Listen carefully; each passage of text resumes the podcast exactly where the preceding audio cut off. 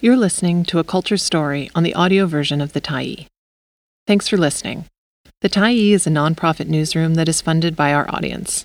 So, if you appreciate this article and you'd like to help us do more, head on over to support.thetyee.ca and become a Tyee builder. You choose the amount to give, and you can cancel at any time. A Continent Transformed by Wildfire, Then and Now. By David Beers, September 8, 2022. Ed Struzik, one of Canada's preeminent writers about nature and policy, has dived into fire. It's not a brand new topic for him. Last year, he wrote incisively in the Tyee about the changing character of wildfires, and he's been called on to speak on the subject in places ranging from Whitehorse to the University of Trento in Italy. Now he's published his eighth book, a sweeping must read titled Dark Days at Noon The Future of Fire, published by McGill Queen's University Press. Tomorrow, we'll publish a fascinating excerpt. Today, we talk with Struzik about such topics as life before forest firefighters, fire driven storms, and one particular conflagration that came to be called the Holy Shit Fire. The former Alberta newspaper and magazine reporter is now a writer and fellow at Queen's Institute for Energy and Environmental Policy at Queen's University, the 2022 Jarislowsky Fellow at the University of Waterloo, and a regular contributor to Yale Environment 360, so we were lucky to grab some of his time. Here's our exchange. The Tyee, what got you so interested in wildfire?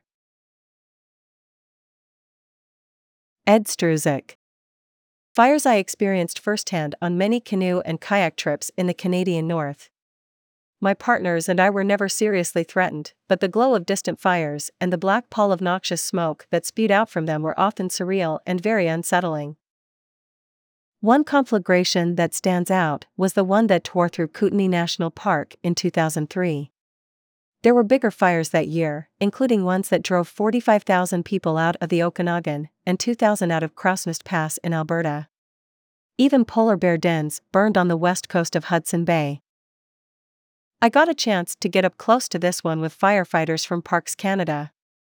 It was a revelation. They called it the holy shit fire because every time an official got up in a helicopter to have a look, the response was always the same holy shit. Only a handful of people know how close things came to the Banff side of Kootenay border lighting up. The forest there went on forever to the Banff town site. At times, the fire had its own mind, doing whatever it wanted to do. Fortunately, Parks Canada made the right decisions, even though some were not by the book. I remember Rob Walker, the fire and vegetation specialist, telling me that this fire was a harbinger of future fires in a warming world. He was right, of course. But many people didn't get it at the time. And still don't. There are several books on wildfire out there.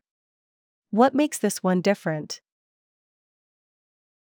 I wanted to know why, after so many destructive fires have torn through places like Lytton, the Okanagan, Fort McMurray, California, and Australia, why we still don't get it. I had a sense that it was cultural. And it is. Indigenous people have always got it. But policymakers, artists, historians, farmers, and homeowners didn't for the longest time. Fire did not appear in history books until a decade or so ago. It was for the very longest time not a scientific discipline in universities. Even today, people refuse to believe that fire is a meteorological event, like a tornado or a hurricane, that can't be stopped. It's a little like British artists who refused to put fog in their paintings until J.M.W. Turner came along, or why media like the Tyee favor blue sky or partly cloudy sky photographs rather than rainy ones in the photographs they use. It rains on the west coast, doesn't it? We treat the Arctic the same way. Leaden skies and fog that are common in the polar regions rarely show up in pictures. Okay, good point. We'll run more rainy pictures here. Meantime, how did you come up with the name of your book? I borrowed the title from a scientific paper that tried to unravel the mysterious origins of a fire in 1780 that so blackened the skies at noon from Maine to Massachusetts that settlers went to church firmly believing that it was a message from God and that the world was going to end. George Washington was baffled by it.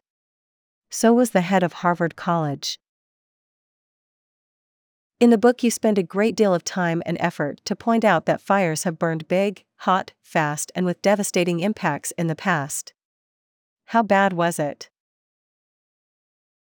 A lot worse in many ways than it is today because there were no forest firefighters on the ground in the 18th and 19th centuries, no early warning systems, and no real understanding of how fire behaved.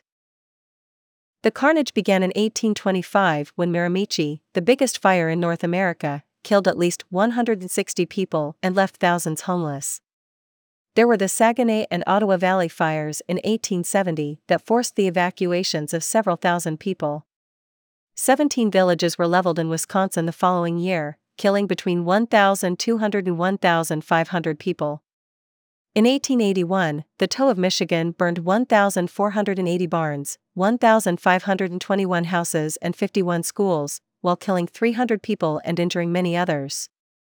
Part of Pennsylvania lit up at night that same year when fires overran 45 oil rigs as 15,000 men were fighting fires throughout the state and in neighboring Ohio and New York. Smoke from those fires, and possibly those in Muskoka, may have produced a sky over Toronto that was of such strange, weird glory that the New York Times published an article describing people's reactions. The list is a long one. It just blows my mind that it was only two years ago that a book on Miramichi by historian Alan MacEachern was published. What makes the present fire situation different from the ones in the past? A warming climate, too many people living and working in harm's way, and not enough of them burning lightly as indigenous people once did. The boreal forest that dominates Canada was born to burn spruce and pine cannot regenerate efficiently without heat releasing seeds from their cones. We have also drained millions of hectares of wetlands that can slow or stop a fire. You write a lot about indigenous burning and how agencies like the National Park Services on both sides of the border evicted indigenous people from parks and protected areas, the topic of tomorrow's Tyee excerpt from your book. Indigenous fires reduced the amount of fuel on the ground for future fires to burn. With the end of this light burning and the strategy of full suppression that followed in and around 1910, we stacked up the woodpile, so to speak, to feed fire. Kicking indigenous people out of national parks and protected areas because they burned lightly to regenerate grass for bison and young aspen for ungulates, there were other reasons, was unconscionable. How do we get fire back on the landscape in a way that is beneficial rather than destructive? We have to do more of the light burning that indigenous people practiced. We also have to thin the forests that surround many communities in Canada. I would go as far as to suggest that cities such as Edmonton with urban forests that have not seen fire in more than a century consider the idea before out of control fires come to them. In one chapter, you describe how fire driven thunderstorms, or pyro CBs, and fire tornadoes are complicating the situation. Are these anomalies, or are we likely to see more of that kind of extreme fire behavior? They used to be anomalies, or so we think. But then, as the climate warmed and set the stage for bigger, hotter fires on the ground, pyro CBs became more common. The Horse River Fire in 2016 spawned a pyro CB that ignited a cluster of fires more than 30 kilometers from the fire front on a blue sky day. That was a head spinner until the following year, when fires in British Columbia and Washington spawned five pyro CBs almost all at the same time. The smoke could be detected as far away as Greenland. The biggest and most frightful Pyro CB show occurred in the winter of 2019 20 when Australia suffered through its worst fire season ever. 18 Pyro CBs erupted between December 29 and January 4. It was a meteorological show like nothing ever seen before, the kind you expect in over the top sci fi films like The Day After Tomorrow, which depicted the rapid global cooling that takes place following the disruption of warm water circulation in the North Atlantic Ocean. In the book, you write about nuclear winter and how experimental wildfires gave scientists an idea what the world would look like in the event of nuclear war. Do Runway's wildfires have the potential to create a nuclear winter like scenario? The largest of the plumes in Australia in 2019 20 exhibited several previously undocumented phenomena. No other fire in history had sent so much smoke to heights of up to 16 kilometers. No other plume had exhibited such remarkable lofting. One plume rose from 15 kilometers to 30 kilometers. It was 5 kilometers thick and 1,000 kilometers wide. It traveled east from Australia to South America before reversing course in January and completely circling the globe westward over the next few weeks. Some of the smaller plumes were rising and rotating wildly. Remarkably, the plumes shaded out the rays of the sun long enough to cool the global climate by about 0.06 C. According to the study that documented this cooling, it wasn't so much the ash that caused it. It was the physical modification of the cloud cover that came with it. It's not unlike a volcano erupting. You spend a chapter evaluating the role of the media in shaping public policy. Reading newspaper accounts of fire in the 18th, 19th, and early 20th centuries, I was struck by how well the wildfire issue was covered. The New York Times set the standard.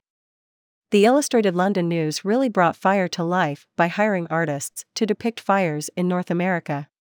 Had there been an award for meritorious public service in journalism in 1922, as there would be later, the Globe would have won it.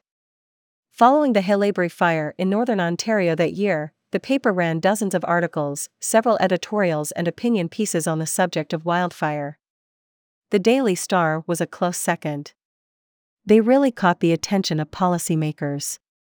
Things got done, albeit slowly and not always in the right ways. It's a different situation today. We do not have as many papers competing for readers coverage tends to be political. A minority of articles on wildfire make a connection to climate change. Few explicitly acknowledge that it is related to carbon emissions. Only now are we beginning to give indigenous burning more credit. This has been a big miss and the reason why we are having such a difficult time dealing with fire. Can we learn to live with fire? We can. You can find out how by reading my book. Spoken like an old pro who knows not to give everything away. We're grateful for what you shared and encourage folks to buy the book. Thanks, Ed. Tomorrow, an excerpt from Dark Days at Noon The Future of Fire, published with permission from McGill Queen's University Press, chronicles the scapegoating of indigenous peoples in North America by settlers for massive wildfires, and, over a century later, the return to indigenous practices of controlled burns. Thanks for stopping by the Tyee today. Anytime you're in the mood to listen to important stories written well, we'll be here. And if you'd like to keep independent media going strong, head over to thetyee.ca and click on the Support Us button to pitch in. Finally, big, big thank you to all of our Tyee builders who made this story possible.